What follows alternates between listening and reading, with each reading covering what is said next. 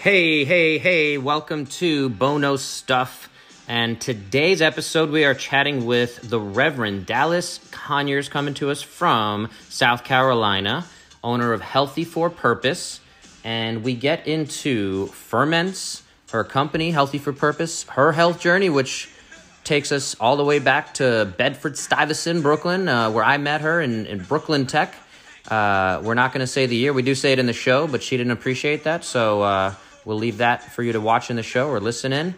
Uh, we touch on climate change. She is a advocate for environmentalism, so we, we definitely go in deep on some of these topics. It was a really fun talk. We did get a little heated about the difference between uh, veganism and, and meat eating and which uh, has its different benefits. That was that got fun. Uh, if you guys make it through toward the to, later in the show, uh, let me know what you think. It, it, it, was a fun chat for both of us. I think I, I know I enjoyed it, um, it and uh, the the drama is always a good way to see uh, you know wh- what ideas come to life and and tests a little bit of where we stand. So I, I had fun with that. Got uh the Reverend Run in the background here. So hopefully uh, I don't get copyrighted on that one. But um, the other Reverend, Dallas Conyers, coming to you live or wherever you're listening to it live. Enjoy. Here we are. We are live with Reverend, the Reverend Dallas Conyers. Hi. Coming to us from South Carolina. Yeah. How is the weather there? wet and cold. Totally yeah. want my moving expenses back. This is not what I signed up for moving to the south. Uh, well, uh, you know, aren't a bunch of hurricanes going through there and everything from time to time? Yeah, but I'm more western part of South Carolina. I'm I'm in a, a geographically advantageous spot when it comes okay. to.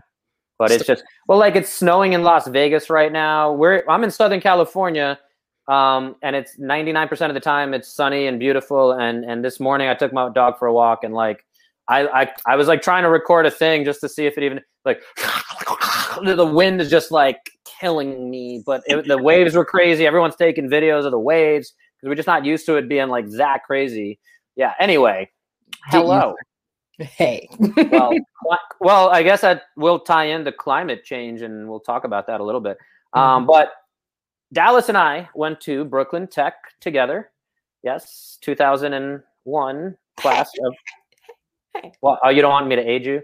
No, no need to date 20 years. I mean, come on now. It's our 20 year anniversary or uh, reunion, not anniversary, whatever. I'm sending this broadcast to nobody now. It's official. That's okay. That's okay. Hey, we're we're we're doing good for you know 20 years of uh, out, out of high school. I think uh, we'll see how the reunion goes. If there is one, it's virtual or I don't know. We had what uh, 800 something kids in our in our class. I think that made it. I think we started with 1200 from what I recall, and we made it to like 800 something graduated. So I don't know if you can do a Zoom with 800 people as a reunion. we can try. I've heard of them. They have like a package up to a thousand. Let's do this. Why not? That's gonna be uh that's gonna be a whole hectic thing. But hey, yeah, why not? Why not? So uh let's touch base. Let's circle back. Tell us a little bit about your story. Um, again, I've uh, how we connected recently, uh, and like realized we have some things in common, uh, and said let's get on this, let's get on a recording and talk. So tell me a little about what you've been up to. Yeah. So wow. So, like he said, I went to school with Bo, right? And I'm, I'm not going to call out your entire last name because that's told Babenko. We we called him Babenko, yeah. right? No, and, well, I was Bobo and and, and Bobo, right? Bobo. And and so we went to school. So of course I'm seeing him on Facebook every so often. And he's like, yo, getting my doctor of physical therapy. And I'm like, that makes so much sense for you. Like I knew you in high school, so it's gonna be weird to call you doctor, but the field and the level of expertise definitely matches.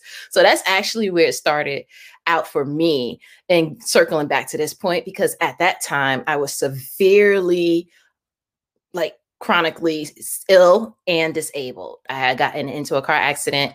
Um, it highlighted and activated three genetic diseases in my, bo- in my body at the same time. It took what what year was that? that was in 2011. So, but before that, I had been chronically ill from various autoimmune diseases. And so I'm watching, I'm, I'm really watching my Brooklyn Tech friends, right? Because I went to a school for college for art, so they're useless. But I'm watching my I'm watching my Brooklyn Tech friends, and I'm like, who's a doctor? Somebody needs to help me because these doctors are doing nothing for me, and my body's constantly falling apart. And so I just watched you. And as I went on my own health journey, because doctors considered continue to be largely useless. Uh, telling me stupid stuff like, "Yeah, we found something on your scans, but that can't be it." Well, does it match my symptoms? Yeah, but that that's not it. And and, yeah. and that was like six. That was nine months after the accident. and Then they found another one like three years after the accident, and then they found the last genetic disease a full six and a half years later. And wow. by then, I had been to so many neurosurgeons. I had been getting pressured to have brain surgery this whole time. Um, one of my neurologists had started giving me psycho tropic and antidepressant medications because he was of the opinion that because he didn't know what was wrong with me that i was imagining it and i was psychosomatic mm-hmm. and um, it took me going to one more neurosurgeon who had actually studied the little paragraphs because what i the conditions i have aren't common and have been very much so neglected in terms of study and research until mm-hmm. recent years. And um, he gave me information that really ties in to nutrition, physical therapy, but more than anything else, posture. So, mm. yeah, so definitely was keeping my eye my eyes on Dr. Bobenko. Yeah. Mm-hmm get that posture up. Very cool. Um, yeah, I'm always, and, and that's the thing too with with being online and putting myself out there. Uh, I think a lot of times I don't even know what if who's watching, what effect it's having, and sometimes down the line I hear these, and again, that's why I'm I'm going to keep doing it. And even if I help, you know, one person with each post or whatever it is, uh, it it really is rewarding. And uh, to your point, I'll I'll add yeah, again, that's kind of my brand is fit care physio that I've, I've recently kind of adapted. And it's just a alternative to the healthcare space because healthcare is broken in this country. It's good for somewhat keep alive. I don't know that beep through. No, did you hear a beep? No, that's just me. Okay, it, it, interrupted. Um, yeah, mm-hmm. but go ahead. Okay, I don't know where that's coming from or how to get rid of that. But anyway, um, so anyway, what I'll say is, is yes, the, the the the healthcare system is set up to keep you alive, to keep you moving, but it's it's hard to go past that, especially when you get oh wow, like you got a lot going on, uh, and let alone like who is going to talk to you about eating and all these things. So phenomenal that you know you eventually found some solutions there. But yeah, it's it's a crazy system that we're in, and we can certainly touch on some of that stuff. But let's go to your the the kind of the uh, we're doing three percent better so, uh, three things that we're going to learn from the Reverend is first one, uh, tell us a little more about what you practice as a Reverend and, and interfaith as a term. I the concept is simple enough, but like I want to know a little more about why it's a concept that exists and and like what tell us more about that because I, I love the concept on the surface level for sure. But yeah, tell us a little more about that. I love that. Okay, so interfaith confuses people, right? They're like, especially people who are non-Christian and they've dealt with hateful Christians, they're like, aren't you supposed to like discard and be mean to everybody who's not Christian? And I'm just like, no, that's, not what it says at all. Actually, it says you're supposed to love everybody. And in my personal opinion, um, we all worship God, right? Even the polytheistic God um, beliefs have like this hierarchy of you know demigods to like supreme god right so i believe that we just all worship the same god uh, but with different names because we speak different languages and we have evolved from different cultures and different climates and you know different conditions. So we have these different ways that we celebrate god based upon the way we had to live due to our climate and the availability of food and water and sunlight right? And then because we're all just like really really complicated plants food water and sunlight. So interfaith means it welcomes all beliefs to work together for a common good which is what most faiths talk about and in that working together for a common good we have to weave our beliefs and our willingness to believe in one another and believe for one another and not allow anybody who is not of that faith to be left behind. Now, a big sticking point that most people don't understand is that interfaith also includes people who don't necessarily believe in God. Because that is in, its, in it of itself a faith, belief. You have no faith, is just the absence of a belief in a supreme being, but many people who don't believe in God believe in themselves as the God of their own manifestation in life. So we welcome everyone who wants to work within their belief of activating through what gives them strength, confidence, and direction to create a better world for everybody. And that's interfaith. Amazing. I like it. Thank you for breaking it down like that. Um, yeah, I mean, again, I've heard the term before. Uh, and tell, tell me a little more about. So you're in South Carolina, you're practicing. Uh, tell me a little about that setup. Uh, you mentioned it's a Baptist. Ba- you're a Christian and Baptist. Yeah. So yeah. So we have not that process. we're here to label people. No, no, it's okay. it's cool. It's cool. I just want to uh, understand a little more.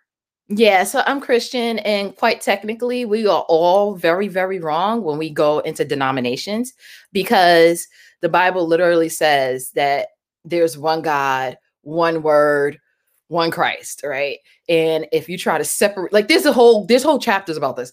If you try to separate yourself and call yourself by another name, then you are wrong and you're being disrespectful to the you know the memory and the work of Christ. It's, it's like really super simple. So all of this denomination stuff, I'm just like, uh, what happened was I was actually non-denominational um, in college because I wasn't anywhere near saved or religious um, before college, and I just started going to church on campus, and it was non-denominational. I was cool, and then um, when I got called to ministry, I got called to a particular church, and it just happened to be Baptist, and um, it's not that I just adopted what they were like, yeah, I'm Baptist now. No, I actually went through the study of what Baptist tenets mean.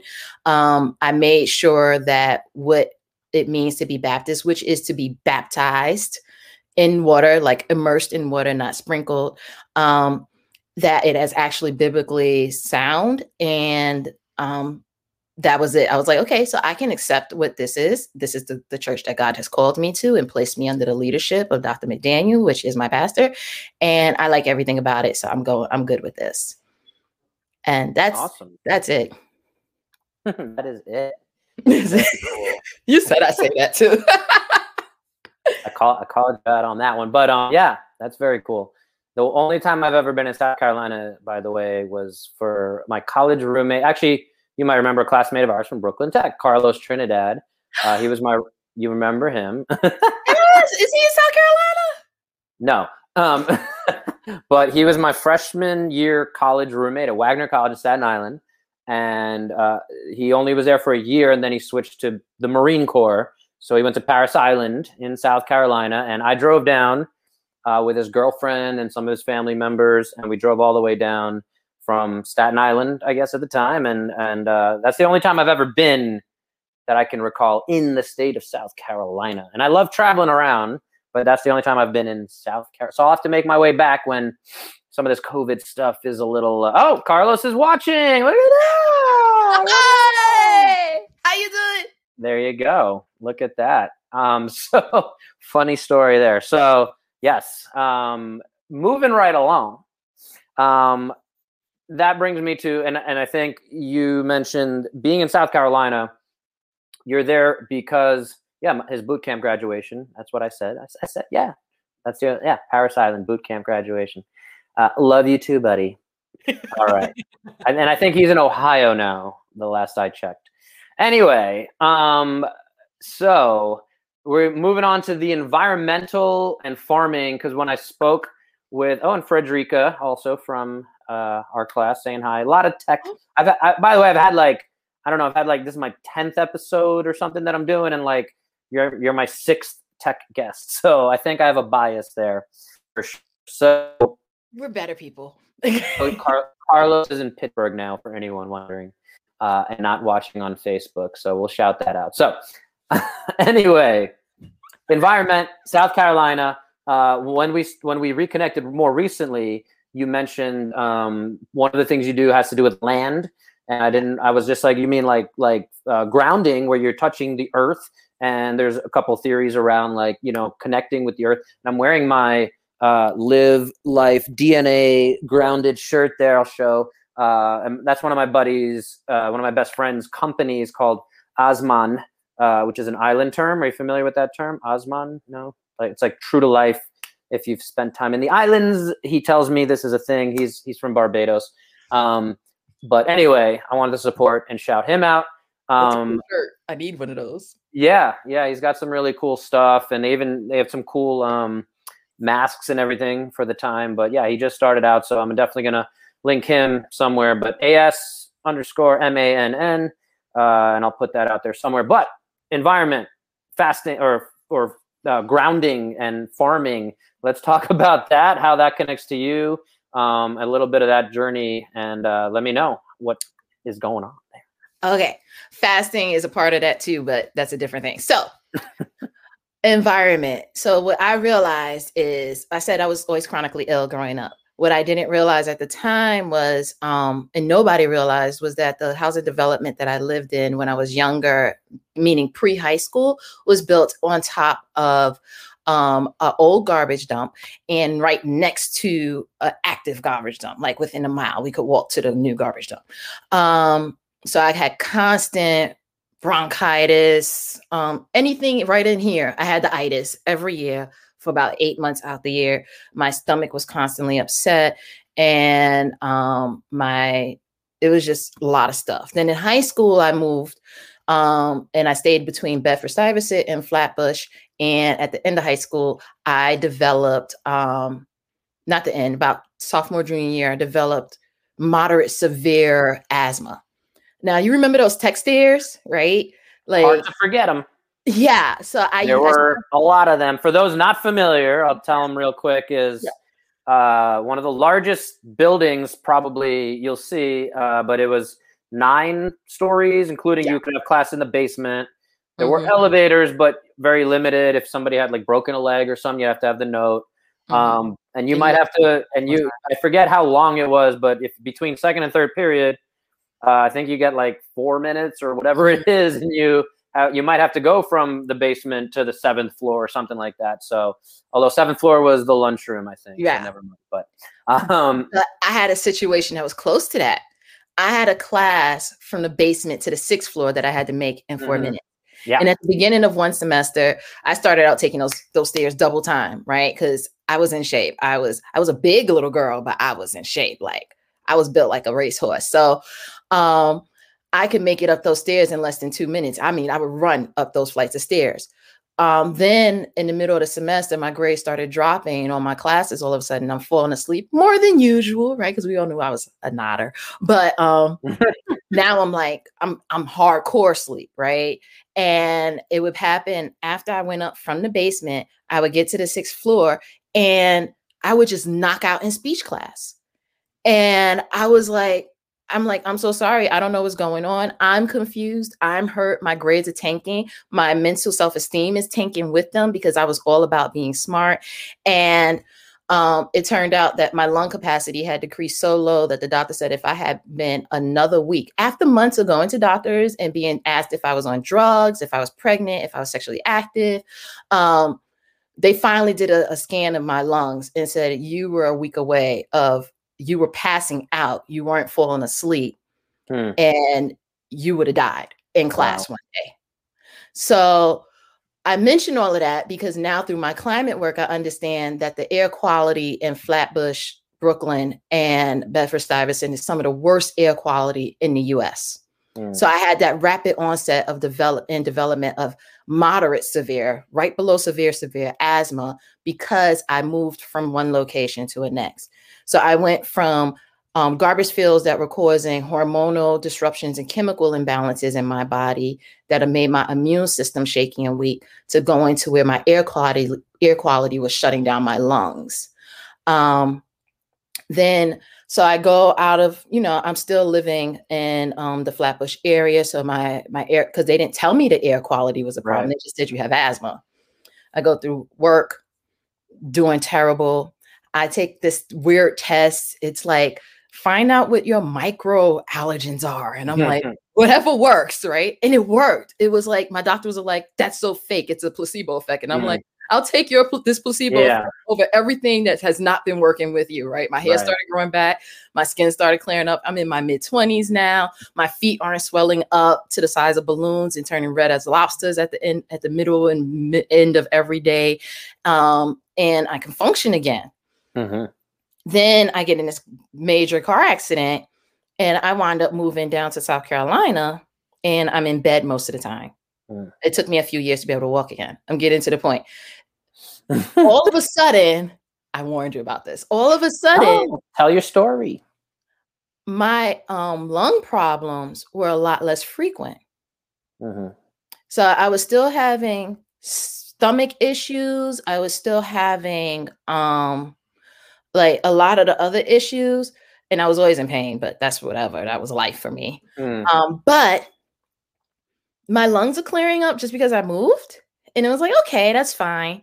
And then um I noticed that when I started drinking bottled water, I started feeling a lot better. Mm. Come to find out a couple of years later, Spartanburg's water is totally suspect. Don't drink the stuff anymore unless it's like heavily filtered. Which, And- which which waters? Spartanburg, my county. Um, yeah. In the- South Carolina.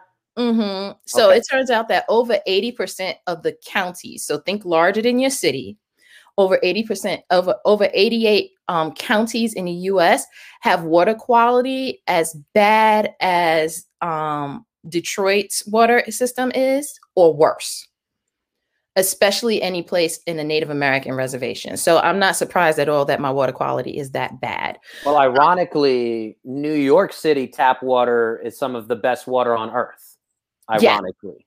ironically right because you would think with all the stuff going on but the reservoir system has been pretty much kept intact and the pipe systems get remodeled and Yeah. that's where a lot of the problems lie in the outlying areas of the country Mhm. it's not so much that the the- water the infrastructure. the infrastructure, right? So they love to talk about Spartanburg's water and they they love to te- pull that water, say, test it right now. And I'm like, no, test it when it gets to my sink Mm. after it goes through your Mm. pipes. Yes. I so I get involved in all this climate and health stuff. I start doing all this research. It's like eat organic. I'm like, I can't afford organic. I'll grow Mm. organic. And I go to Yeah. school for agriculture right. and I learn even more. And then um I one of my agricultural classes talking about harvesting, and they talked about over harvest. What do you do with it? You ferment it, dude. Fermenting, what's that? It's steam.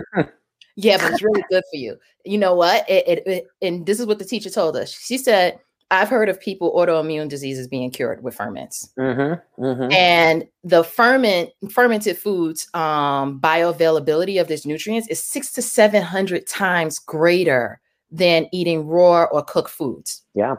Because for, any, for, for anyone who doesn't know what bioavailability is, is it? uh, I'll, I'll jump in there and say uh, the term "you are what you eat" is Mhm. not always true. Uh, it has certain validity to it, but you are what you absorb. So a lot of people, whether it's the food is not bioavailable, meaning it's available to be absorbed. So even if you're eating the best quality steak or or vegetable in the world, uh, your body may not be able to absorb it because your guts are and there's leaky gut syndrome and irritable bowel syndrome, all these different things where your your body's not able to comprehend that. Or or the alternative is the other way: uh, the food you're putting into your body does not have the nutrients, and or if you're so- certain foods absorb better if you combine them with other foods. Uh, so even when people talk about vitamin D3, that's a very common uh, thing that I think a lot more people are aware of. COVID brought some of that to light. A lot of folks uh, who had worse results uh, when they did get COVID had significant vitamin D3 deficiencies. So one of the things that helps absorb vitamin D3 is it's fat soluble. So you should be taking it in with some kind of fat. It allows your body to absorb it better, as well as vitamin K2, which is mostly found in natto. Uh, and now you want to talk about fermentation. It's fermented soy. It's supposedly one of the worst smelling things on earth in the world um, in the world. I've never smelled it. Have you had it or? of course i have So she. Had- So we'll jump ahead to the fact that uh, you're a vegan, and vegans have limited food options. So No, we don't. what Hmm. What? no Uh-uh. We there's over thirty thousand edible plants in this world. Okay, there's no limit if All you right, can find all it or grow All it. right, all right, all right. And We'll get to that fight in a bit. Let's go back to your, Okay, your so water. The what? No, but let's go back to the fact what you said about the food is the nutrients just aren't in the food, and the Yes. reason why it's not in the food is because we've killed our soil. Yes.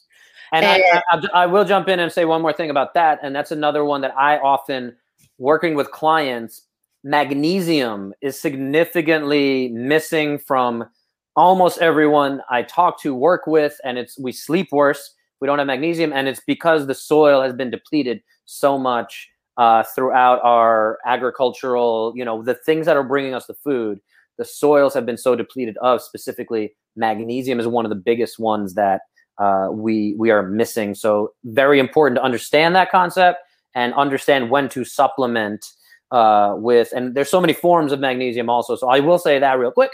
Back to you. No, yeah, I like mag- I like magnesium solanate, right? So what you want to understand about the soil though is that it's not a natural process that we strip the soil. It's totally being unnatural in our growing practices. We like to spray chemicals that literally kill this bacteria that our internal systems need. So what Bo was talking about was the fact that you actually are supposed to be symbiotic like living in partnership with this bacteria. It's supposed to be a part of your soil life that gets taken into your body when you're cooking and eating your food. And it's supposed to help you digest and build other enzymes that help you digest your food.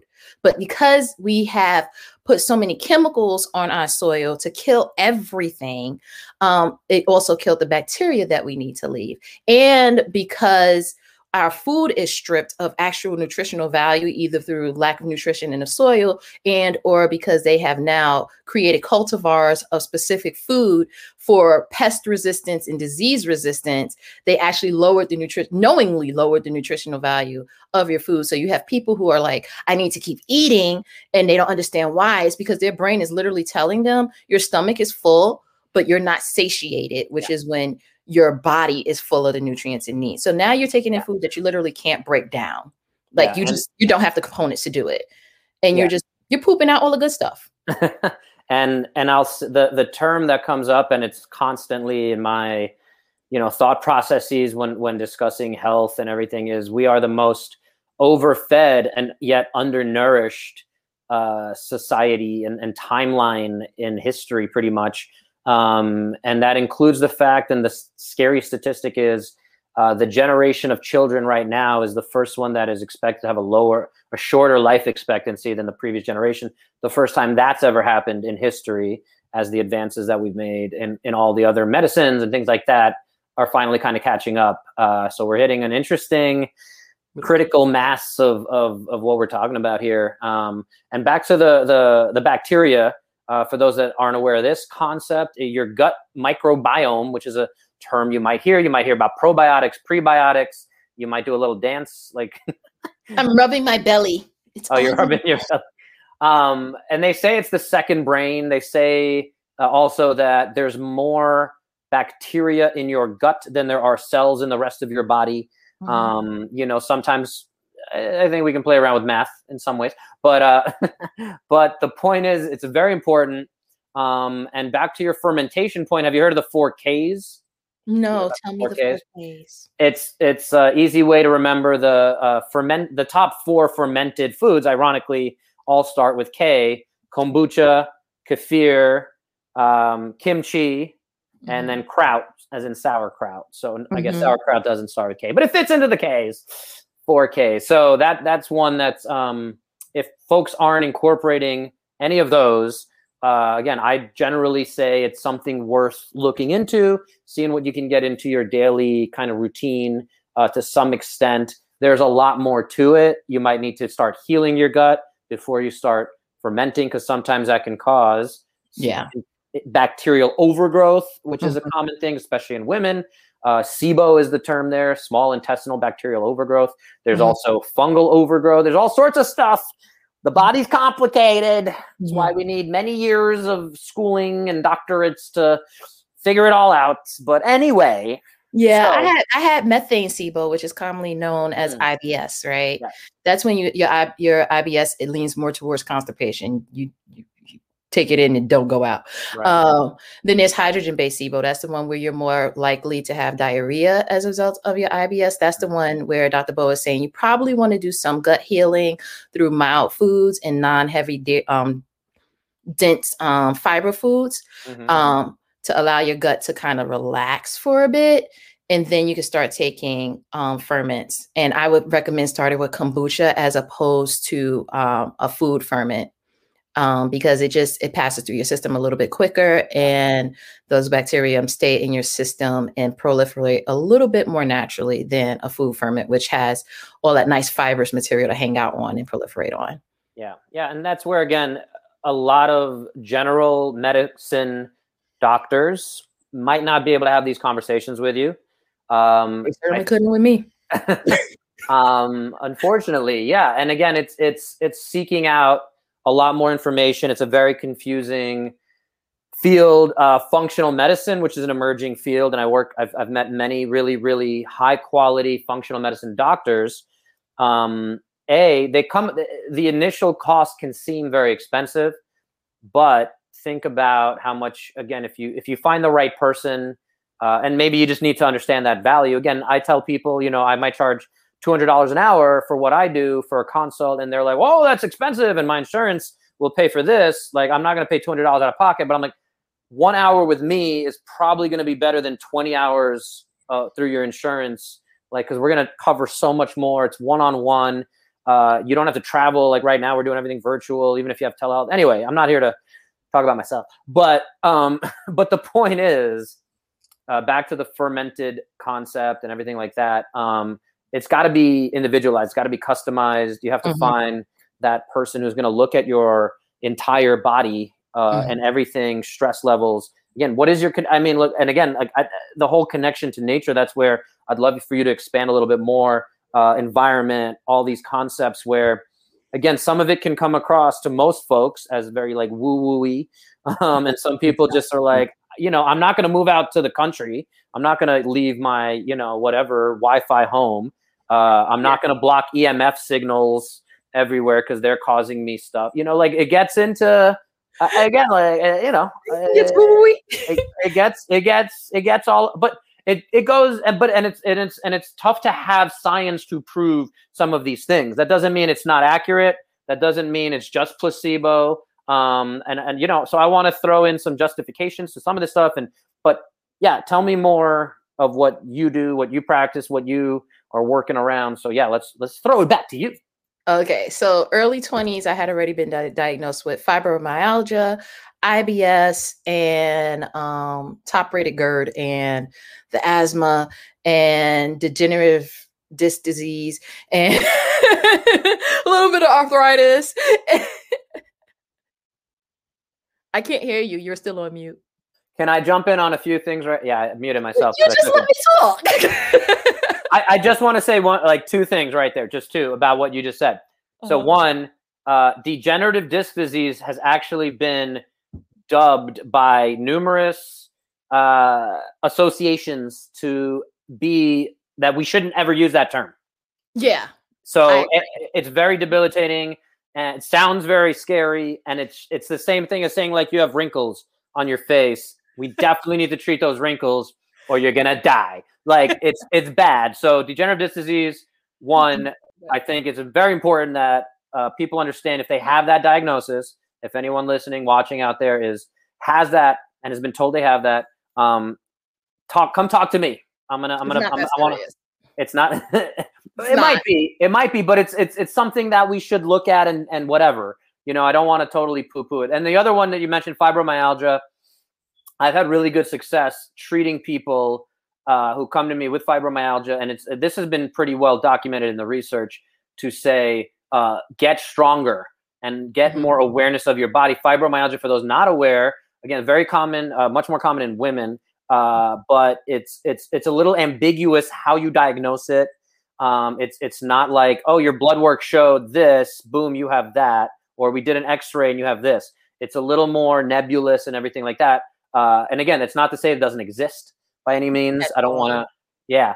But bottom line is, uh, anyone who has gone through the process and been diagnosed with fibromyalgia, there is hope.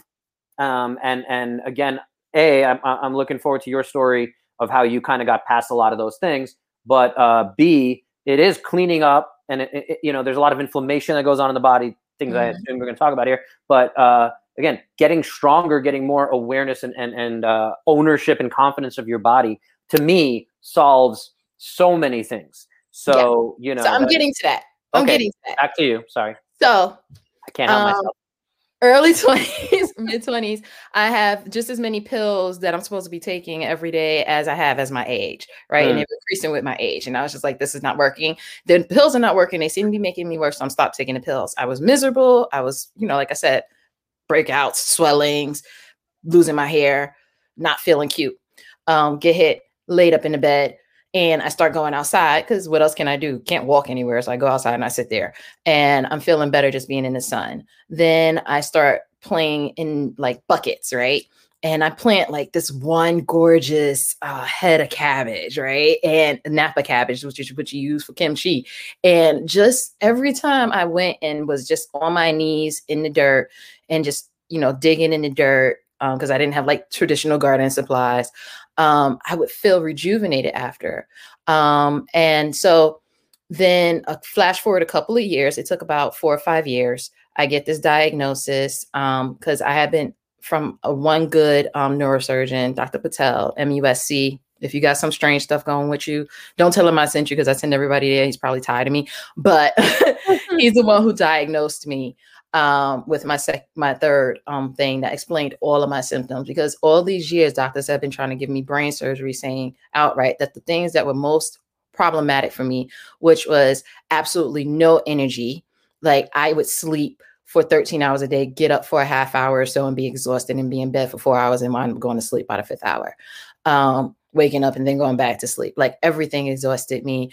Um, I was having severe spasm- spasmicity. So um, I would look like I was having seizures, but I was still fully um, conscious and I was able to talk to people, but I wasn't able to complete school because schools would literally kick me out um, because they didn't want to deal with the liability of me having these seizure like occurrences during class and having to call ambulances, even though I told them not to call ambulances. Um, and I was dealing with um, loss of gait, right? So even if I wasn't spasming, um, my legs would give out on me and I would suddenly not be able to walk um, for maybe hours, maybe days. It just varied. And I, I graduated with some economics. I mean, I went to a technical high school, um, but even though I did all that math and I was in the financial field before the accident, I was having trouble adding two plus three. So extreme brain fog. So I had extreme brain fog, very, very low energy, spasmosity, and um, I forget the other one, but it was a big one. And I started going to school for agriculture. I literally had a friend who had to carry me from class to class some days, but I went to school and my teachers were just working with me um, to complete assignments, sometimes late and just ignoring me when I started spasming in class. it was very kind. Know? And so um, as I'm spending more time out in the garden for the hands-on classes, I noticed that my body was getting stronger. Then I went to India to get my yoga license um, as directed by the spirit. And I'm like, I don't know how I'm going to become a yoga instructor. I can't even walk every day, but I went. And during that time, my my spasm-like symptoms stopped. I had one severe set of spasms during the time that I was in training, but after that, I literally didn't have another major spasm until last year after I got hit by a car again. Um, I got rear-ended again. Then, um, but I still had the are brain. You, are you the one driving? Because like, I get rear-ended, Bo. I've gotten okay, rear-ended. Okay, okay. I'm not, I'm not blaming. Stoplights. I've gotten rear-ended twice at stoplights and once in traffic. So I'm not even getting rear-ended because I'm going too slow. I'm getting rear-ended when I'm sitting still lawfully. like, so yeah, my brother just said maybe you need to stop driving. but um yeah, so I um I come home, but I still have the brain fog. I still don't have any energy. And um I started fermenting. And all of a sudden my gut clears up. Now it's not it's not ladylike to mention it, but I used to belch so bad that people thought oh, a wild animal had a, had gotten to them and that they needed to run. Like I've actually had, I've actually belched and people started running because they thought there was a bear. Like uh-huh. it was it's not cute and it didn't smell good. My intestinal digestive tract was all craps kind of effed up. Like I couldn't eat stuff, I couldn't process stuff. I would be having revolting throwing up in the back of my throat. Um, I had lost my my voice a number of times. I had the nasty, wicked dry cough. Like I was the poster child of severe GERD, and no, I wasn't going to the bathroom. So uh, it was miserable still. So my body stopped spasming, but my internal stuff, my internal stuff was jacked up until I started taking the kombucha and the ferments. So now I'm like, oh, this is taking care of my belly. I'm starting to feel cute. And that's also the time when I transfer transitioned to vegan. When I started transitioning to vegan, all of a sudden my brain fog started clearing up. So this condition of not being able to concentrate that doctors um, label on late onset ADHD as something that I would need medication for, would never be able to get rid of, all of a sudden was rectified when I dropped dairy. Now, the, the importance of this of dropping dairy and is huge because you have to understand I went vegetarian when I was 14. So the entire time Bobenko has known me, I haven't had like a steak or a chicken or anything, right? I went and then I went from no shellfish, then I went to no fish. So by the time I went vegan, I had been 19 years without any kind of meat. But within four, three to four months of dropping dairy, cheese, eggs, milk, all of a sudden, all of these things that doctors have been telling me there's no cure for, you will always have this problem. You'll be lucky if you don't get worse. Um, you really should let us cut into your head because you know that's what we usually do. all of a sudden, all this stuff started clearing up. So now I did the yoga. I got stabilized in my body. Like he said, strength, more strength, more strength. I'm not having mm-hmm. the hour long wait in bed for bed for my nerves to stop killing me because all of my nerves were saying to me in the mornings and wake me up in the middle of the night. Um, part of the exhaustion was just pain exhaustion, right? I was in chronic pain. Um, I my brain fog has cleared up and my stomach has worked because I adopted yoga, vegan. I'm sorry, vegan. That's what got me um, through the into school to be able to think through the into school and actually graduate and stable enough to go to do the yoga. Yoga got me back on my feet. Again, doctors told me it was never going to happen. I don't mean one doctor, I mean eight different neurosurgeons and mm. about four different neurologists. And I don't mean quacks. I go to tops in my field. I got good mm-hmm. insurance. and then, um, and then um, the ferment cleared up my my digestive system, which in turn cleared up my immune system. So I no longer have the bronchial, pharyngeal itis every year. I don't mm-hmm. get sick.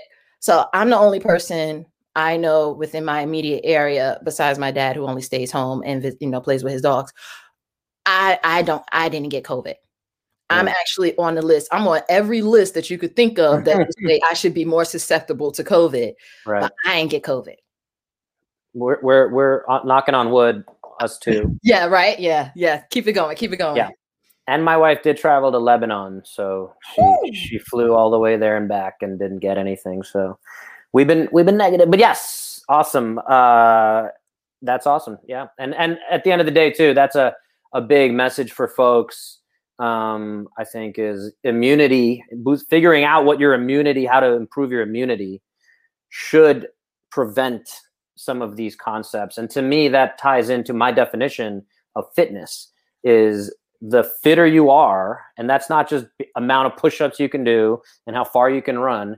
Fitness includes your immune system. Um, so you know, again, when we define like who's fitter, you know, we brought up Carlos and Frederica before they commented, and like who's fitter. If we looked at their overall body, um, it's not just about who can lift more weight or who can run further. It's also how good do you feel in the morning. You mentioned brain fog. You mentioned all these other things that are involved with our health um, and to me, again, when I talk to folks about all this, it's it's how good are you going to feel when you're 90?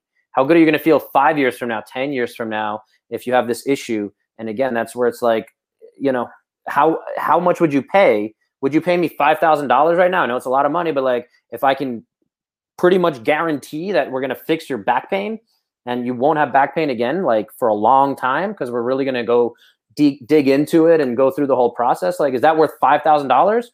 Or you're going to end up spending more than $5,000 through your insurance, through your own out of pocket, through the time and pain. And you're just going to make it worse. And the surgery you're going to get, and like, you know, and again, I'm not trying to fear monger people either with all this stuff, but but it's um, not necessary. That's like, my that's my whole mission. like even even to the point now where people are taking so many things for um depression and mm. anxiety. Mm. Number one, I've developed a antidepressant herbal um kombucha, mm. right?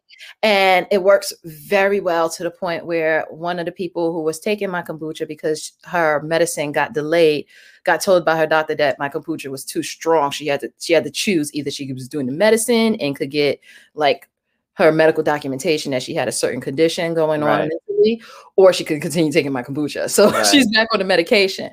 But um what people need to understand is that on those days when my job is driving me crazy and I've been in the front of the computer for 11 and a half hours, like I'm hitting now, and I need a moment, I don't have time to get on a mat for 15 and 20 minutes to do right. some work. I don't have time to do breathing. I have to be on.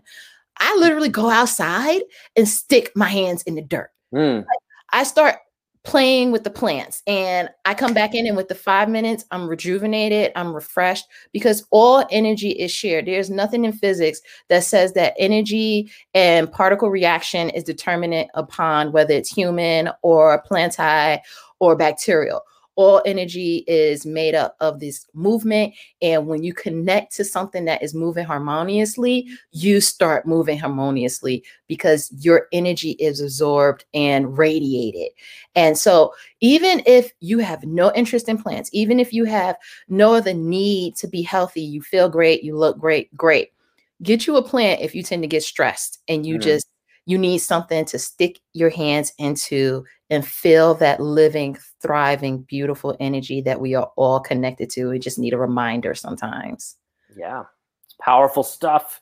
You would have been, uh, you would have gotten along with my mother. You guys could have been best friends. She, uh, growing up, she, uh, I had asthma actually as a kid too. Um, and she took me, she was all into the herbal stuff. Um, and it was propolis, uh, was a big one. Um, yeah.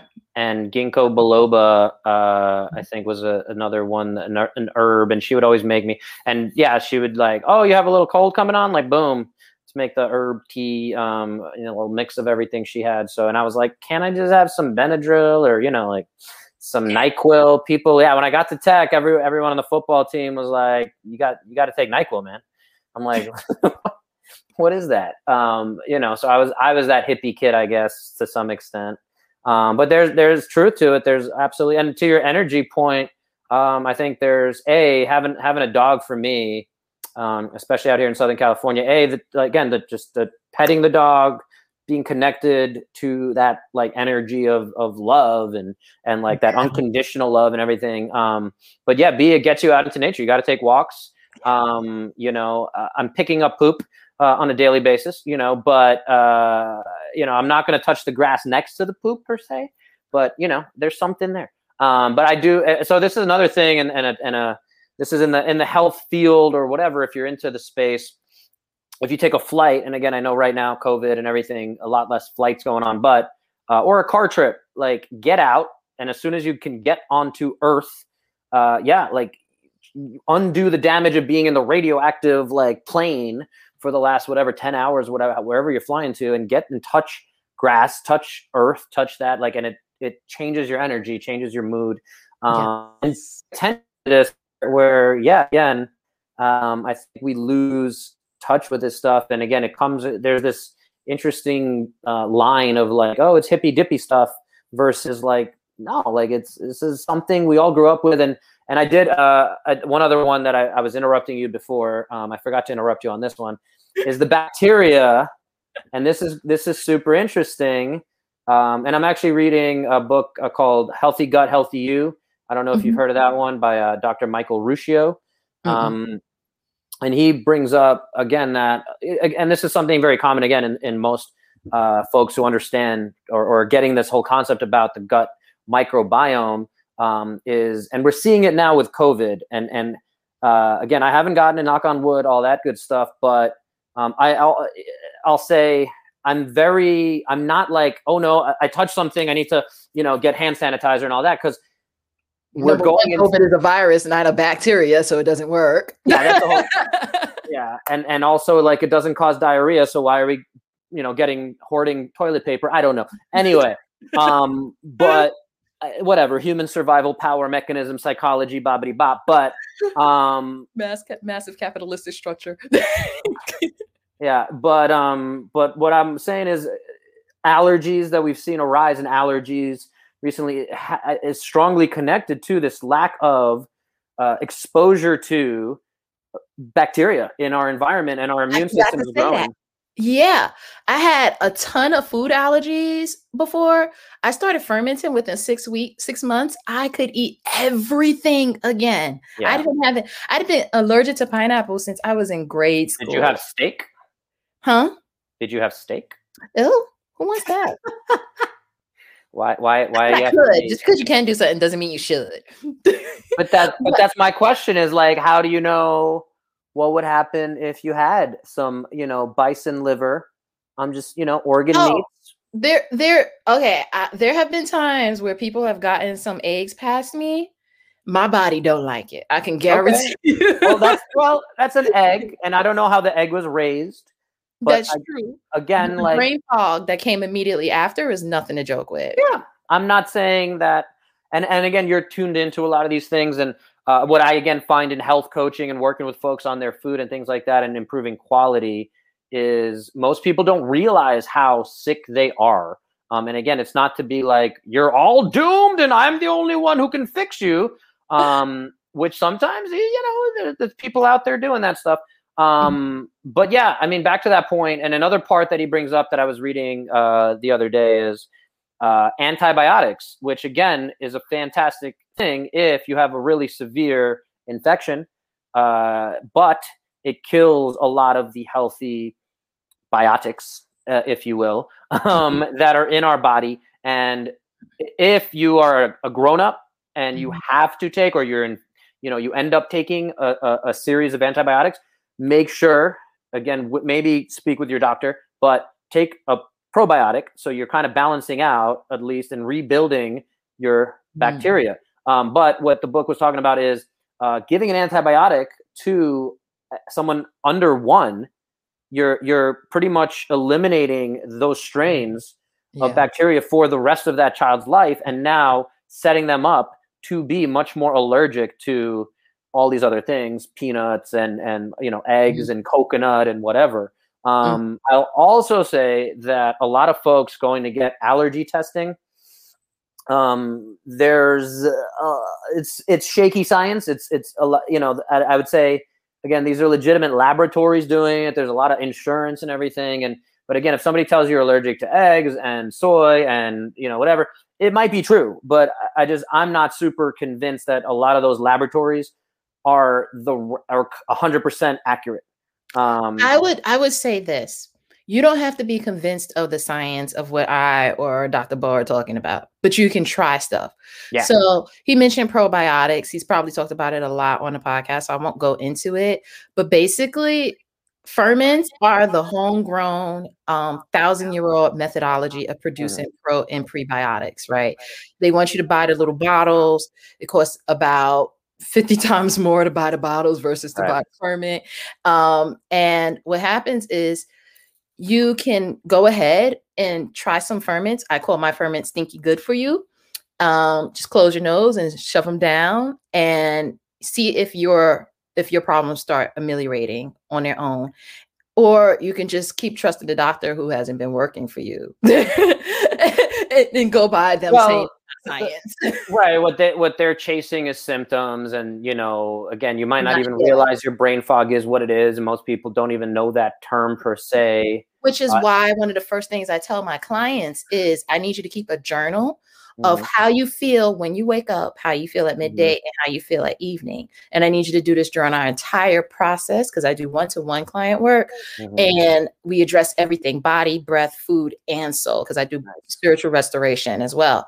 And um, as they progress, they're making this direct correlation to what things they are no longer waking up with and how they're no longer feeling when they're falling asleep, even down to their emotional um, responses mm-hmm. to things and their emotional disposition upon waking up. Right. So you do need to become more aware, even if you're jotting down four words in the morning. Yeah, for sure, for sure. Awareness. If you're not aware, how can you tell the doctor what's going on with you? Right, right. And but that's the thing is not everyone has that guidance to understand awareness. There's a big push to mindfulness and things like that and meditation and, and some of it's breathing. But yeah, if you don't have an intention or an understanding around you know, oh, like, eh, or again, like even it's taboo to talk about how many times should you be pooping a day? Um, what should your poop look like? You know, things like that. So these are conversations that that we need to have for sure. Um, I did have one other thing. Yeah, making so so. How easy is it to make your own kombucha? I know that you get a bacteria. You make it's basically a tea, right? Mm-hmm. You ferment it there. Uh, it's fermenting the sugar yeah. So you you get um a pellicle, right? A lot of people think that the the the mother, which is like basically a mass amalgamation of bacteria that have learned to cling to each other, and it films like this. It forms like this is white film. Mm-hmm. That's called your mother or your pellicle, and you boil some tea, and you mix the sugar in so that it stays suspended suspended um after it cools. Because if you mix it after, the sugar just drops down to the bottom. Um, and then you cover it with something that's breathable because kombucha is actually an aerobic fermentation. Do you have a video where you go through this process? So it's going to be. I would. I would recommend There's you a billion of them. There's yeah, a billion. So, so yeah. for sure, for sure. Yeah. But we want them from you. Um, okay, I will. I will make a, a video on kombucha because it is. It, I was almost done. It's literally just put it in there when it's cool. I, so I got it. I got it. But I'm not. I mean, if I, I listen to a lot of podcasts. If I just heard all this, like, I'm not gonna go back and go step by step on what you just said. When I'm doing, when I'm actually doing it, when I have it there, I want to be able to, like, me personally at least. I'm I'm all for it. I've mm-hmm. never done it. I'll be honest. I know a lot of people in where I grew up in the Russian community. A lot of folks actually did that. Um, my mother, I don't think ever did that. Uh, I, I, think she would like buy a kombucha here and there. One other thing I'll say too is a lot of the kombuchas for purchase, like you said, they're way more expensive. They're like 50 times more what it would cost to kind of make it on your own. But um, like a lot of other things, the convenience factor and like the the like, am I doing this right? Once you learn how to do it, I think it's much easier. But um, I guess the question is, uh, yeah, what I was gonna say is sorry. Uh, a lot of the kombuchas that are commercially available tend to have a lot more sugar mm-hmm. than anyone needs in their lives. So it's it's you know I think there's much better ones. Obviously, some of that is so that it's more palatable. Uh, and you're more likely to, you know, kind of a, a, spoonful of sugar makes the medicine go down, or uh, supercalifragilisticexpialidocious, whatever, whatever that is, Mary Poppins. But um, anyway, the idea here is I'm all for it. I want to do it. So um, I don't know if I'm going to do it. Uh, I don't. I haven't really announced this too much in too many places. So anyone watching this, you get the scoop. But we're actually moving from Southern California to Colorado uh, by March 1st. So we're making that move to be in a little more nature. Yeah, a little more access to nature, things like that. But when we get settled there, I plan to uh, do a make a make us have a mother starter and have that going. And the good, the cool thing with that, I believe, and correct me if I'm wrong, that I understand is uh, you can basically recycle that and you only need one mother you just have to know how to again like kind of take care of it um, mm-hmm. but it creates the whole uh, however much it creates and then you then can put it in like another bottle or mm-hmm. or whatever and you just keep it going mm-hmm. so you just need one starter so to speak um, everyone i think also during lockdown has been making like sourdough bread so they might understand a little bit about um, you know some of that stuff but anyway what else do you got yeah. So yeah, yoga ferments kombucha. I will say this for the times when, because I do have uh one of my genetic conditions explained why I injured so easily.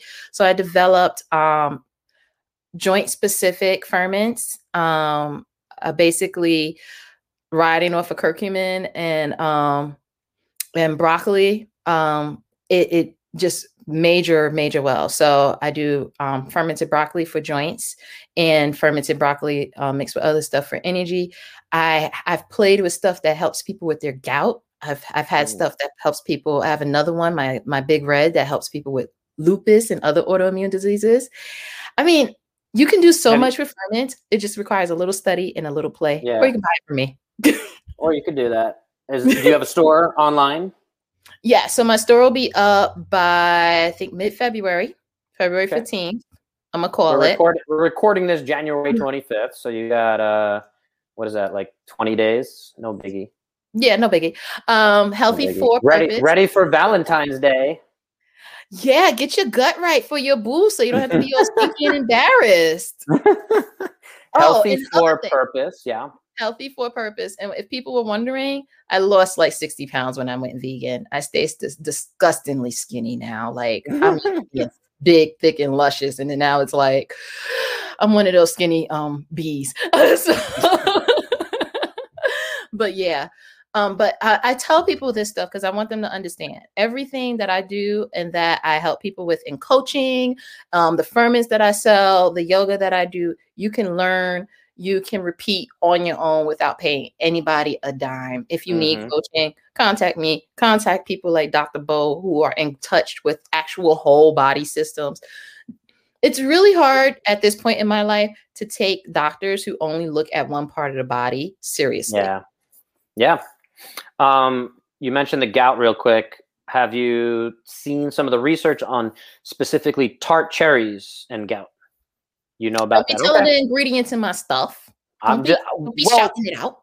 well, anyone who might have gout or joint issues or wants to improve their sleep, uh, back especially when I was a triathlete and training a lot, uh, I was in, told about this, and I would drink a full bottle uh, from a company called Cheribundi, and it was eight ounces, and it would have 45 cherries in the bottle. That was pretty much it. I think they added some apple juice to make it more palatable, but uh, basically, I would drink that every day. I was like never uh, have any issues, but um, but uh, from what I understand, and I've I've, I've uh, introduced it to a few people who were mentioned they had gout or some version of it, and again, just drinking tart cherry juice uh, straight up is is pretty powerful stuff. So again, like there's definitely let food be thy medicine uh, Yeah. for sure. I'm not here to to 100% argue with you or anyone on on uh, you know eating oysters or organ meats or really uh, regenerative farmed grass finished steaks you know things like that It's uh, certainly better for the planet because right now they're cutting down forests for Yeah. these mass production farms Yeah. or cutting down the forest for their feed. So Right. even if you go and get the natural route of the big, you know, big farm only has 10 cows, they're still Right. feeding it from those forests. right here's here's a question for you How, what's Uh-huh. your take on the impossible burger or beyond meat any of that stuff that's the face i make too yes yeah, I mean, it's fun, but I'm very picky with my fake meat brands. Um, it's all about the processing. The Right. same reason why some meat is bad for you is the same reason why some of these impossible meats and stuff would Right. be bad for you. Um, I have certain products where I smell it and I start getting nauseous. My body's like, Yeah. you're not going to do well with that. Right. And what I'll what I'll say real quick is is a lot of those uh, Beyond Meat, Impossible Burger, plenty of research and plenty of clear science showing that they do more harm to the environment than traditional factory farming. Uh, regenerative farming, what I'll say for those not familiar, and there's plenty of great resources for that, is actually carbon negative, meaning it is actually healing the environment when done properly. Unfortunately, a lot of those farms are uh, not few and far between, but they're just small. Uh, they tend, in, in order to run it properly, uh, they're Mhm. relatively small. There was just a film that came out for those who've seen um, Game Changers and Forks Over Knives and all that propaganda nonsense that I think is just should be like you know should be banned from Twitter like some other things. Um, Don't hate. Don't hate. I have. I, I'm it's not hating. It's scientifically like I can go through the whole thing. Anyway, There's what been I so much propaganda on the other end. We deserve a little propaganda. on there's been there's been almost no propaganda from By the regenerative. meat world? Are you from- are you No, no, seriously no, saying there's no propaganda about a meat world No, or the no, from world? no, no, from regenerative farming, from Aw, stay in a actual. safe place. Stay in a safe place. What's this? No, I'm not trying to defend factory farming where it's millions of cows piled on top of each other. No, I'm not defending that. I'm going to be very clear. What I'm Mhm. defending is again regenerative farming, which tend to be small, uh, family run. Like it's Mhm. it's me running a farm, um, and I have to put in the work, and it's a lot of work. And you know, it, it a lot of those are not very profitable because they- people are buying more factory farming. So uh, the other thing I'll say to anyone listening is vote with your dollars. If you like meat, spend a little more on these again really good farms. I'll throw out a few real quick. Is Belcampo uh, out here in the West Coast? There's U.S. Wellness Meats, which delivers uh, nationwide, which I order from. Um, and uh, Salatin Farms, Joel Salatin, he has a bunch, and he actually helps teach these techniques uh, of regenerative farming. So uh, I think you're at least on board with regenerative farming, whether you want to eat meat yourself or not. Yes. Yes. At least we can say that. Regenerative, regenerative farming goes beyond that whole thought. It, it has to do with soil restoration Yeah. and habitat restoration. too. Yeah, for sure, for sure. So, Yeah. well, yeah, I mean, they're they're they're putting thought into cycling the animals, and and they treat the animals as humanely, I think, as possible. Um, Mhm. If you're into, you know, if you're not eating meat because you're just ethically opposed to eating an animal, a life form, all that stuff, that's a different conversation. But in terms of the effects on the environment, I think that again, regenerative farming. What I was going to say is there's there's been very little propaganda for good quality farming. I don't know too much propaganda that's going on for that. Yes, the meat lobby certainly has plenty of propaganda, all that good stuff. The vegan, though, I think is, is again. I'll just say this about uh, what's what's this the Game Changers is it was produced by James Cameron. His wife happens to own a pea protein uh, company that you know a lot of money in there. Uh, it was very well produced. I, and again, I will go through with you if you want on a call. I have a video on my YouTube channel that uh, 15 minutes where I go through. I will literally go through scene by scene and tell you why that is just absurd to even think about or talk about or bring up. However, I do understand how it gets somebody to be like, oh, that's an interesting point. And at the end of the day, if you're moving in the right direction, cool. But what I will say for anyone who's switching to just vegetarian veganism, it's easy to jump on fads. What I've seen is get your blood checked, do it the right way, uh, talk to someone who's done it before. Uh, if your B12 is deficient, if your D3 is deficient, if your iron is deficient, all these things can happen. Again, a lot of people go on these diets where they eliminate a lot of processed foods, and that's great. Uh, and they feel good for a period. Hi, Kate. Um, And the then they go into there. deficiencies. And Mhm, then, yeah, down the line, mhm. uh, there's so many of these stories where some for some people take six months, for some people it might take five years, but they're Mhm. just like, oh, now you're like your all your organs are shutting. And again, it's not, I'm not trying to scare Mm. people, but But you need to know, you need to do your research and you Yeah. really should talk to And- somebody who's living a healthy vegan Yes. lifestyle. I said And- it earlier. There's 30,000 different plants. Yeah. Ideally, you should be getting 15 to 40 different types of plants in your diet. Mhm. week. Right. Um, most of us go by like the top eight that we see in our American grocery stores, and that's Right. also a reason why our gut biomes are so depleted because yes. we're only getting the little bit of bacteria off of those different types of those few different types of plants. Yes. But I want to say this because I have to pick at you. Okay. You don't hear about people with gout with being vegan. yeah, again, uh, the thing, uh, these I know you're not against veganism. I'm just picking at you. Well, no, I, I'm- I'm, like 90% against veganism. Um, I mean, look, at the end of the day, it is possible to be a plant based person, a vegan, a vegetarian. It's very possible. However, I don't agree that it is the optimal diet. I will say though to your a lot of your points, and I will always say this is to your you know even if it's placebo, which that's not placebo, but at the end of the day, if that's what works for you, and that's just like it's easier because yes, understanding good quality meat and going out of your way to get good quality meat is tough. So like I I stay very healthy. I try to eat as healthy as I can. I Mhm. allow a lot of probably a lot more than I should unhealthy or lower quality meats into my body, which I'm not thrilled with. However, I try to do as best I can to get the best quality meat and all the and and you know wild caught sardines and and like these different things where smaller fish like a sardine is going to have less mercury, less uh, toxins, chemicals than a big piece of even if it's wild caught salmon. Um, Mhm. It's going to have less pollutants in it, and that's better for my body. Um, so the fish like little complicated. If you're out, if you're watching this, um, again, make sure. And again, when that's why it, it bothers me when people are like, "I Well- saw forks over knives," and it's like, "I'm ready to go vegan." I'm like, "Okay, well, Well- hold on." But wait, I've been asking people something very simple, and this will actually help the world and it will not harm your body, no matter how much you really don't understand about being vegan. If you went on a plant based diet four days out of every week, you would do a massive voting with your dollars against destruction of natural systems. Your body, I don't care if you're the biggest meat eater or not, you don't need meat every day to sustain your nutrient content, especially if you're eating a good variety of plants. Um, and four days a week, plant based would drive down the market value of meat infrastructures by over 50%, which means, yeah, it's very simple math. Well, means- no, but what, what I was going to say is not to, you know, to cut you off, um, is they tried meatless Mondays. You know, that's something they've tried. Right. Um, but Meatless Mondays is one day a week. And let's face it, Meatless Mondays was more like Meatless Monday lunch.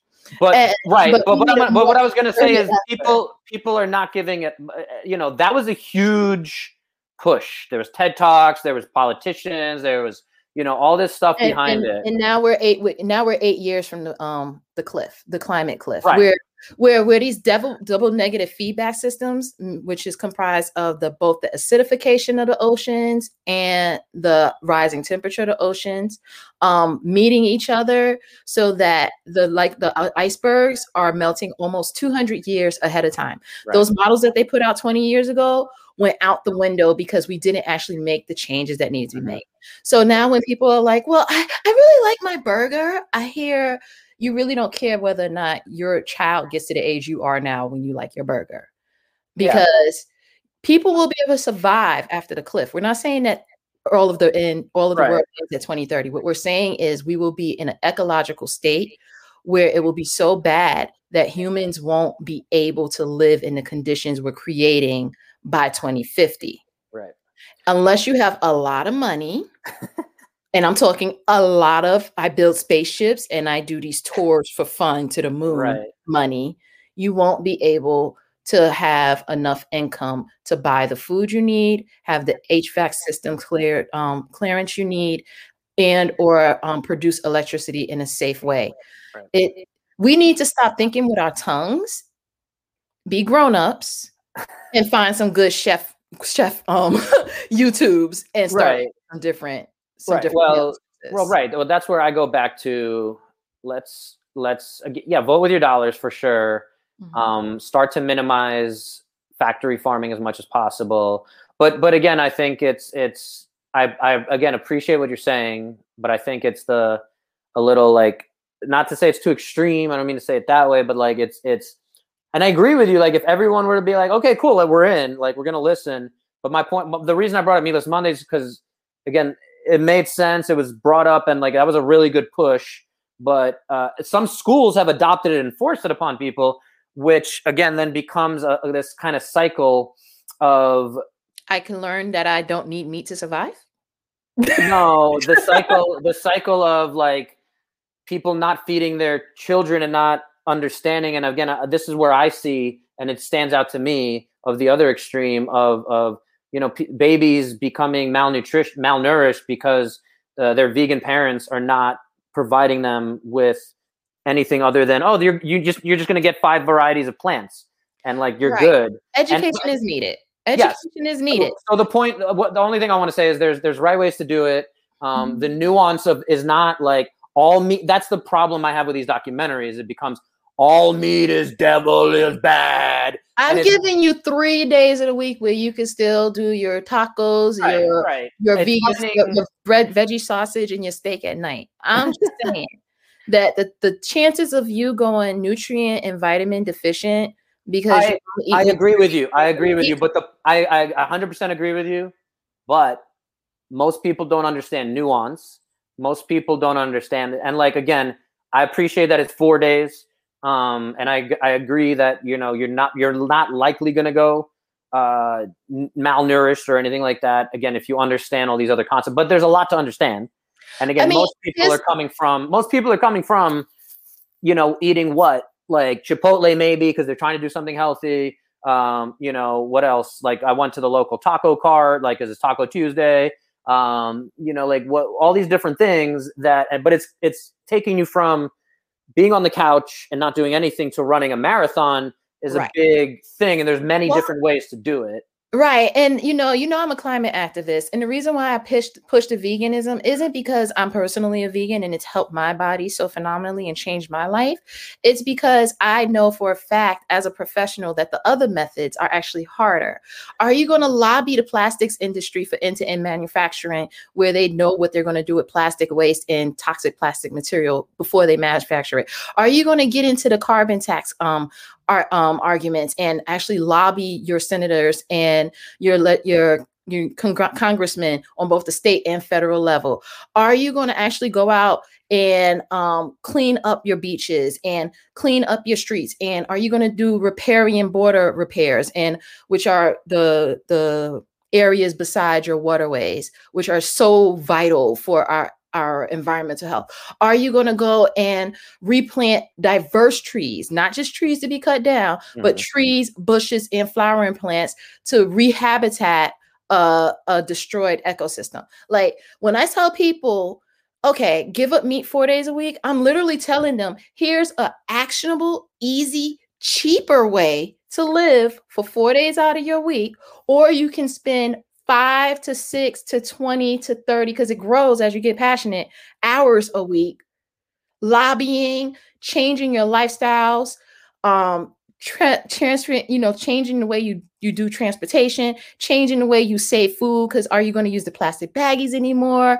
Changing what brands of clothes you buy and what brands of furniture and whether or not you shop from this different corporation. Like, are you going to do all of that or are you willing to just stop eating meat for four days a week and be impactful? Or you can get regenerative farmed meat, which is carbon negative, and in fact, again, you're supporting I don't want to go into the science of carbon negative, but a lot of times what they consider carbon negative is that they actually don't count the carbon that's released on the front end because they want to be able to allow credit for the counting the carbon that's released on the back end after the farming practice. And and then they don't talk about where the feed is coming from usually, uh, which is well, one of the things. One, well, again, that's one of the reasons I brought up like the Impossible Burger and things like that too, because because yeah. again, that's where if you tell people don't eat meat for for three days. They're like okay well well two of those days or three of those days i'm the days i'm not eating meat i'm gonna have the impossible burger because I, I really like meat or whatever. But the, the impossible burger again might be more harmful uh, or uh, any of these other like vegan alternatives are processed so much that they're just as harmful if not more harmful. And again like i feel like we're just arguing we're going to keep going with this but at the end of the day if you're ready to make a change there's many different ways to do it uh, and you can contact me about all the ways you're interested in because I could plug you in with nationwide organizations. There you go. Yes. So, so I'm seriously. all for it. I'm all for it. Yes, for sure. Um, so yeah. So as long as we're open and and and like again, if I'd love to know more, I, I think it's past the. Uh, we've already gone over an hour, but like of, of how what carbon neutral is. I was gonna say there is a documentary, oh, which oh shoot, I can't think of the name of right now. Uh, I'll have to link it in the show notes. Uh, that was recently put out um, about again a lot of these regenerative farms as a kind of a mm-hmm. counter to game changers. But my point, it was nowhere. It wasn't produced by James Cameron with Arnold Schwarzenegger and Jackie Chan, who again have financial interest. Um, but it wasn't put out there with that, uh, so it's not going to have the production value or the like showmanship. And again, I definitely anyone who wants to fight me on game changers, let's go. Um, that, it, uh, and again, it doesn't that doesn't mean plant based is wrong, but it mean to me, it's a really uh, inauthentic way to present it to say this guy beat Conor McGregor. Conor McGregor eats steaks, and this guy is plant based, which again they don't mention that he eats eggs and fish, but whatever. They present him as plant based, and he beat Conor McGregor. They're not telling the story of how Conor McGregor was supposed to fight another guy, and that guy dropped out, and then Conor McGregor had to lose 20 pounds so they could be in the same weight class as this other guy, and then he lost, and then they had a rematch, and Conor McGregor beat him, and blah blah blah. Anyway. Okay, you hate the documentary, but the fact is it's is not a documentary. It's but not, you, don't even you call it that. It's you, make the, you hate the docudrama. You hate it.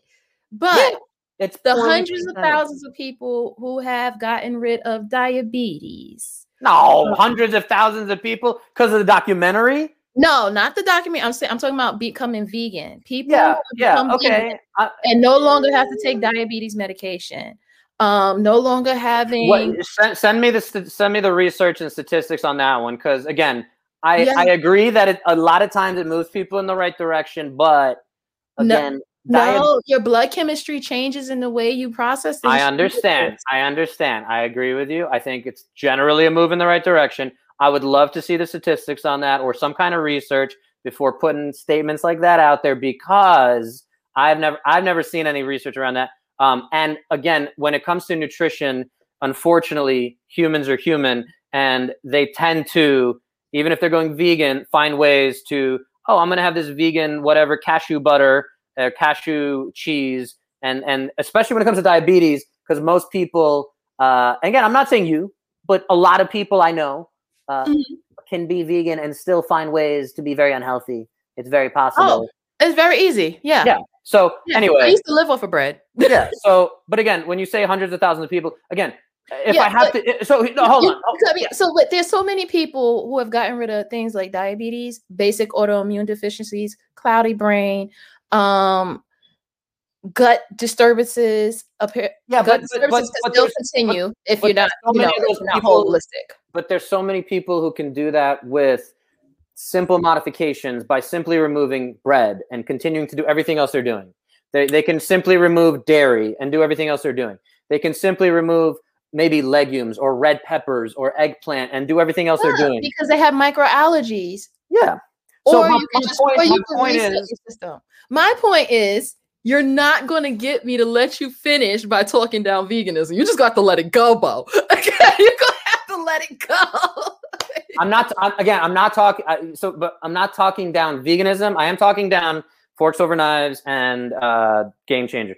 But yeah, I don't care about that. Okay, I don't care but, about methodologies. But, I only care about what. But you brought it up and you tried to like I didn't bring up game changers. You did that. I don't know. I don't know what you're talking about.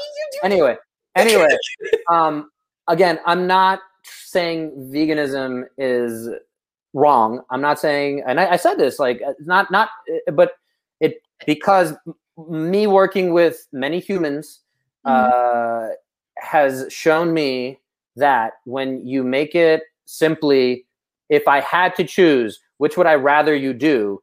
Go vegan or come up with an individualized approach that allows you to eat better quality meat and organ meats and all this other stuff and get better sense of which foods are da, da, da. which would I rather you do 100% get a coach do the right thing 1 million times out of a million um, yeah, and the people and my clients are not necessarily induced to go vegan. We do full sounds like, sounds like it. I, I tell them if it would benefit them, but they're not required to go vegan. Um, I've only had one person that are required to go vegan. That's because she wanted me to require it of her. Uh, and it's just hmm. the way I think about it is I think about my food the way I think about my religion. I got involved with God not because people beat me over the head with the Bible growing up that actually tore me away and not because I needed some some crutch to lean upon. I got involved with God because I was touched and affected by the presence of God in my life. And so I am passionate about my eating habits for the same reason. I had spent over 20 no, I had spent over 35 years being told that my sickness was going to be for the rest of my life. That my chronic pain, where they were insisting that I should be taking, um, you know, morphine like pills every day. Right. I mean, syrups actually. They would, oh, they yeah, yeah. syrups, right? Uh, yeah, hundred percent. That's the way. That's the why I'm so passionate about it. I'm right. not saying that everybody has to do what I do. I'm saying that people should be informed about yep people like me so that they know that there's an option and right. they don't have to give up and they don't have to go under the knife and they don't they don't have to just live in this malaise of never feeling like they were their best selves and right. those good sunny days are far and in between 100% i'm i'm 100% with you but again i just i'm only the, the research just isn't I'm, I'm a man of science Mm-hmm. Um, so the research, unfortunately, generally is not has not been a lot of it hasn't been eh, done. No, research research research for the most part is not good when it comes to nutrition, especially because yeah. it's very difficult to do. It's very observational. Uh, it's, it's very hard. Yeah. So pure. Yeah. yeah. So again, but what they have found, what they've shown, even when you talk about the blue zones. So if you talk about, mm-hmm. you're familiar with the blue zones. Mm-hmm. Um, yeah. they, they look for the cities and the cultures that have the, the people who live uh, to 100 uh, centenarians and just general mm-hmm. length of life and quality of life. Um, and for the most part, you know, They're They're- heavily plant based or entirely plant based. no. Yeah. No. yeah. Yeah, the blue zones are you are heavily or mostly are heavily or entirely plant based. Oh, that one you can look up. No, you can Google that. I, I've looked. I've looked into it. yeah, um, they most they of they the they they're well. Except like for except for Es- I'm sorry, except for Eskimo societies. Eskimo is not one of the blue zones, though. But yeah, we'll see. Well, no, but but they've also shown they've they have shown in Eskimo societies where, but and this is the other point too is human humans depending on where you're from and everything like that will say uh, I do want to put that in there is is have significant variance depending on your genetics and things like that that you mentioned. Um, Eskimos do uh, whatever it was eighty percent of uh, certain populations that are Eskimo based. uh, Eighty percent of their diet is is whale fat Yeah. because that's what they they have access to. So um, you know, but they have very low heart disease. They have very low, like, so you can make all these connections and things like that. Blue Zone specifically, though, again, I've looked at a, a lot of the, what they put out there. It's not a definitive study by any means. I was bringing it up because they incorporate, they have one drink a night, except for Loma Linda, which is uh, generally Seventh day Adventists and they don't drink. Uh, but for the most part, it's the combination of all these things. And when it when they look look at the diet, though, they're not really plant based uh, they they again if, how do you define plant based is another thing because if it's at least 50% of your food is plants then cool like I, I would say for the most part i'm a vegan who eats a lot of meat because i love vegetables i eat a lot of vegetables. I definitely understand the importance of eating vegetables. So i'm i definitely i'm a vegan who eat or vegetarian who eats a whole lot of meat and eggs and fish No, and you can plant based is usually defined as 70 to 80 percent of your diet is coming from a plant source. you don't even have a number. 70 to 80 percent. Give me a because there's so much prop look there's so much I know, and that's why everybody has That's different definitions. That's yeah, my point. no but what i'm saying is right like you said with the blue zones. If we lived like and another thing about the blue zones is their quality of life isn't just about their diet it's right it's the, about all the factors. outside it's about the fact that some of them grow a lot of their community. community. Ikigai you know about the ikigai? Who's the icky guy he's not the ikigai. It's a japanese word ikigai because okinawa is one of the five um, Yeah. Main blue zones um, do you know what do you know what that word means or no that No. term it Tell Mm-hmm. means it means a purpose so one of the things one of the nine main uh, components to l- extending your life that they talk about is this concept that uh, the Japanese have this very unique word for ikigai, but it's basically having a purpose. What happens in our American society here is most people retire uh, and then they're playing golf. They don't have a job. They, you know, their kids don't call them. Their grandkids don't, you know. So if if they're not taking, and and also uh, in Japanese culture, it's very common for the elders to take time with the youth, and they're teaching them things, and they're respected. Um, so the the elders have this extended life because they have a purpose. Uh, versus again, what do we do here in America? For the most part, we put people in old folks' homes and like, good luck. Um, you know, like, and, and but there's no purpose to that unless they have something internally where they're like, you know, oh, I'm gonna garden or you know something. So anyway, we can. champion-. But okay, so let's let's end on some common ground here. How about that? Okay, I'll say some things. I'm, I'm say- look at this. I'm, I'm, plant based. Look at that. Yes, you are. Your DNA is plant. Um, right. You agree that eating plants is good for you. There's some discrepancies there. Really, eating plants is good for you. You're gonna you're gonna have some. Bob. Well, Ex- that's all I said was eating plants are good for you, Bob. for the most part. Um, and again, well, yeah, you know, again, I don't like I don't like absolutes. I don't like absolutes. No, but I'll, I'll just say I'll say the reason I'm pushing back a little bit is um, again, it's there, there's there's FODMAPs, there's autoimmune things, there's allergies. So some people again are I and, and it's also the way even even a lot of the plants that are produced, even if they're organic, are produced poorly. So uh, again, red pepper, uh, lentils, you know, things like that can be very inflammatory for a lot of people. So, I, I wasn't talking about saying only plants. I just said eating plants Yeah. in general. But, but that's what I'm saying. But that's what I'm saying again. It's like saying veganism is good for you. It's like there's there's a lot of ifs, and and so I I, I won't Okay, but that would you say that eating plants is bad for you? it's all in it's all relative. So look again. I'm all for I'm all for a eating as much of a variety of of plants as possible, um, but understanding what All I said was eating plants. I didn't say how much. I didn't say when. I know, I know, but that's what I'm saying is I don't like. It's like saying, do you believe in God or not? Like to me, it's it's not a yes no question. There's there's nuance. Like I'm going through my journey. I'm going through my process. Like it's not yes or no to me. So it's it, it's not as easy as and and with pl- when it comes to eating, plants are good for you. Again, what types of plants? Like th- there's there's so much nuance to it. But some things are just so simple. It's but it's not that simple to me. It is. Some No. things- some no. It's like saying, is drinking water good for you? Not always, because if you're filtering the water, But you literally require water. I understand. But my point, but that's but you're not. But yeah, but you're making it yes no. it. I'm aware. I'm not saying being hydrated isn't good for you. It's about how you phrase it. Because drinking water, if it's filtered and it has no minerals in it, and I was going to ask you about the Zac Efron thing. Because uh, did you see that whole thing on Netflix? Uh, Down I've to been- Earth. Oh yeah.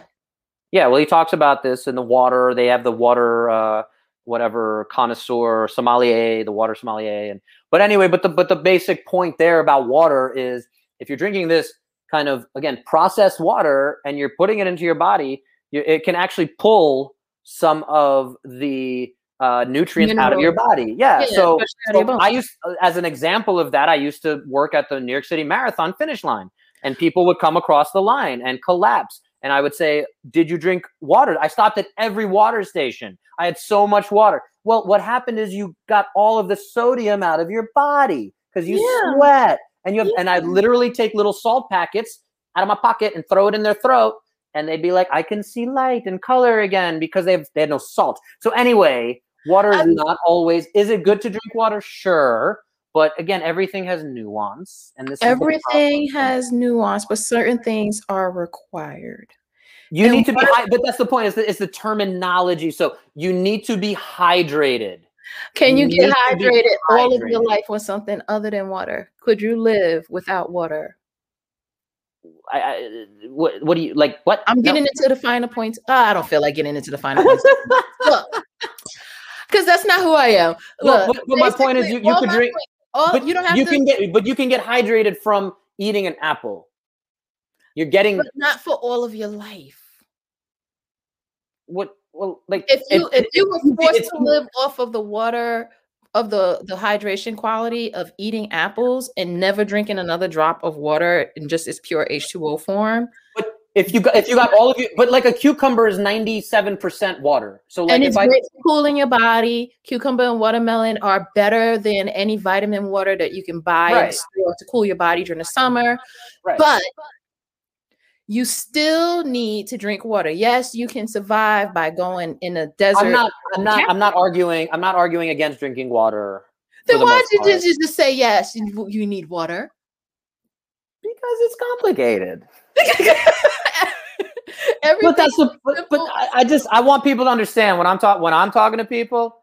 Um, You've considered all the options. I try to I try to make sure they they understand and like it's not overbearing, but at the same time, again, understanding that they're like again when when in 2020 certainly like put me into more of this framework of it's not just are, are you pro life or pro choice? It's not just that. Like Mhm. it's not you can't just it's not just a are you red or blue team? It's not just that. Like and if I'm anti-red, all of a sudden, oh, you have to be blue. No, like I'm just a person who's saying you're a freaking psycho. Like that the thing you're thinking doesn't make any sense. Not you, QAnon per se. I'm okay to call them out. But I'm like, Hillary Clinton, I don't think is eating babies. I'm sorry. Like, for you to genuinely think that, like, I don't know how we got here. I don't know how we got here, but we're here. You're the leader. I follow. Or I will say this because I'm over hour 12 now um, of my day. okay. um, but it's been fun. All I will say is I believe 17 hour fast here. I'm just gonna throw that in there. But I fast regularly. I actually do a three day um, immune system restart every month. Um, it keeps my immune system and my autoimmune system like we'll that. to we'll have to jump back and talk about some of that stuff because I've, Yeah. I've been playing with it. I haven't been very consistent with it, but uh, Nah, man, actually- You, you you straight. you straight. So all I will say is if you are hurting, if you are sick, if you are confused, if you are tired, if you are at the point where your doctors are trying to label you psychosomatic, if you are starting to believe that you are psychosomatic, take the time to do what has worked for so many people and honestly give it a try with guidance. And the guidance is especially important. Bo said it earlier.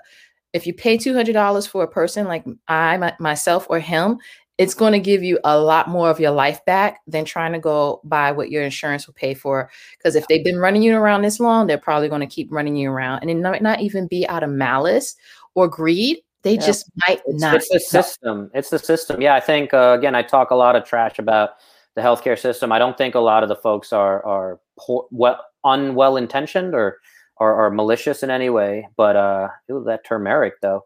Um, That's how I go through that stuff. uh, yeah, so I don't think that they are malicious to, to your point for sure. But it, it's just it's unfortunately the way the system's set up to keep you alive to not be able to deal with the nuance. And that's again where it comes down to me for like, is water good for you? Sure.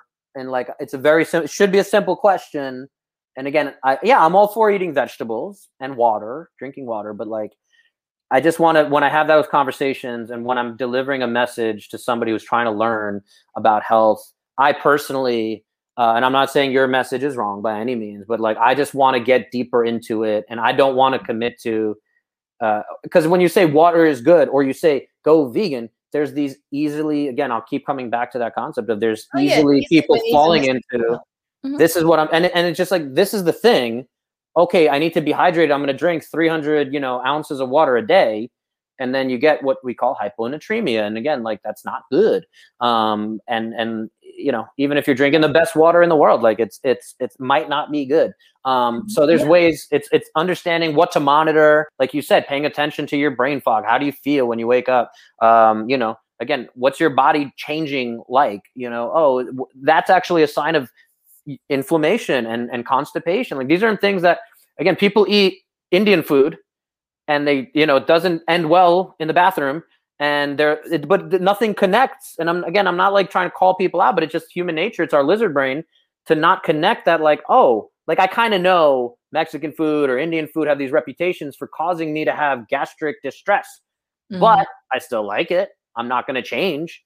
And it's like we need to have these conversations these deeper conversations about like hey maybe there's something in that that's causing some con- like that you should not be putting into your body or and, maybe I'm missing some bacteria in my gut that is not yeah. allowing me to process what I'm putting into my right. Yeah. So there's a lot to it. There's it's a lot. This is why my intake, my client intake, takes an hour and a half. There you go. That's right. Huge, and that and that's yeah. that's after you fill out the paperwork. That's me interviewing you after you fill out the paperwork because right. it is nuanced. I'm not going to disagree with you on that. But all my my thing is because I work in communities where people have been taught not to take their body into consideration. Right. They have been taught that there is no such thing as being too tired or too sick or too emotionally overridden to stop working or stop going to school or take a break or take care of yourself. Um, so I'm working with people who don't value water, don't right. value vegetables, yeah. and don't and don't value or understand what exercise can look right. like and feel like. Right, right. that's right. why my message is so simple because I'm literally introducing this to people. Sure. I'm I 100% agree. More people need to get off the couch, more people need to drink more water. And again, drink water instead of a big gulp. Drink water instead of a soda like it's starting where and, and meeting people where they're at so on an individ, on an individual level for sure for the majority of humans for sure we need to get them uh, moving in the right direction uh, so that's it i think we we agree on that and we'll wrap it up there i appreciate the candor and uh, and I, I think we can go for a few more hours for sure on on some back and I'm forth. not talking vegan with you no more. We could okay. talk about the ground. I, I, and that's that's what you know, and unfortunately, that's what happens. Is uh, I'm gonna. I'll I'm talk gonna you about my my organic no-till micro mini farm. How about that?